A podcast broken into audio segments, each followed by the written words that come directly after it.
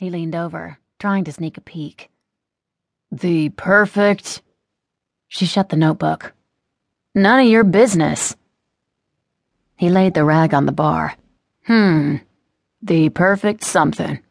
The perfect steak. That was it, wasn't it? You've got some secret recipe for the perfect steak.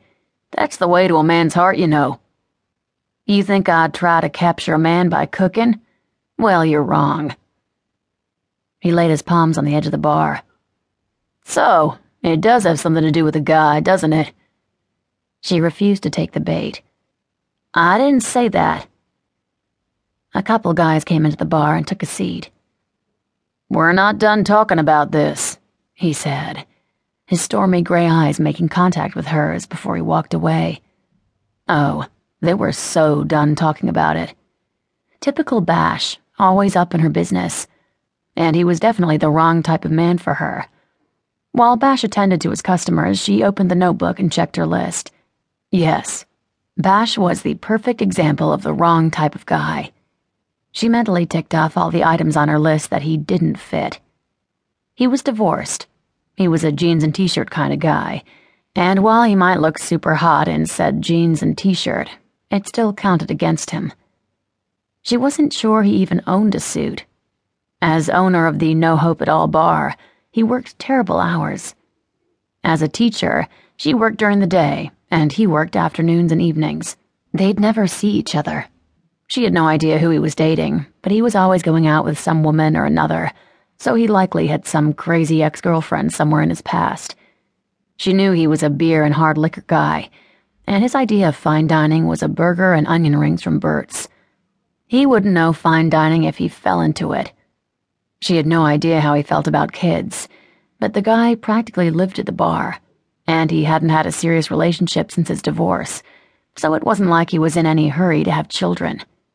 Plus, he didn't have any animals. Then again, she didn't have pets either. But that wasn't her fault. Her apartment didn't allow them. She just wanted to make sure whatever guy she ended up with loved them. She wanted a dog. Or a cat. Her best friend Emma had two dogs, Daisy and Annie, and her other best friend Jane had a dog. Logan and Des had several dogs on their ranch.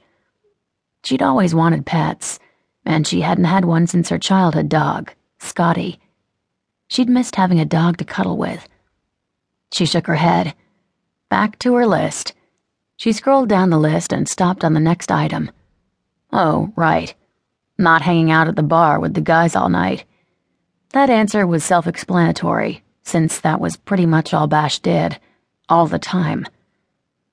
She knew he loved sports because there were several TVs set up at the bar and Bash was always cheering for some team or another.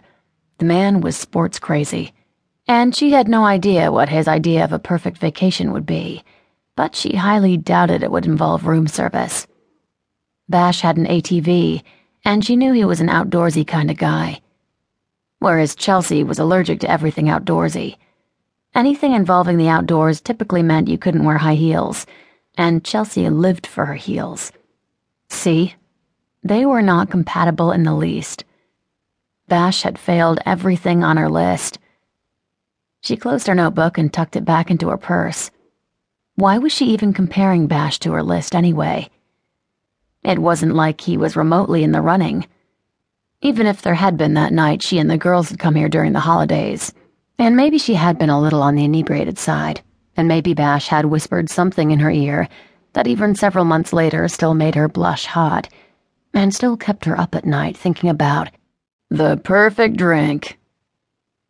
She pulled herself out of that very erotic daydream and met Bash's teasing gaze. What?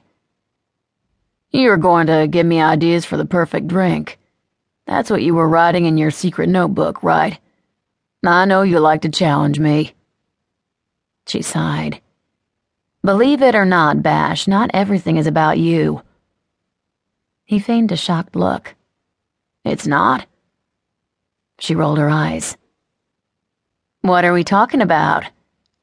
Her best friends, Emma and Jane, grabbed seats on either side of her. Chelsea's hitting on me, Bash said. She is? Emma grinned at her. I'm not hitting on Bash.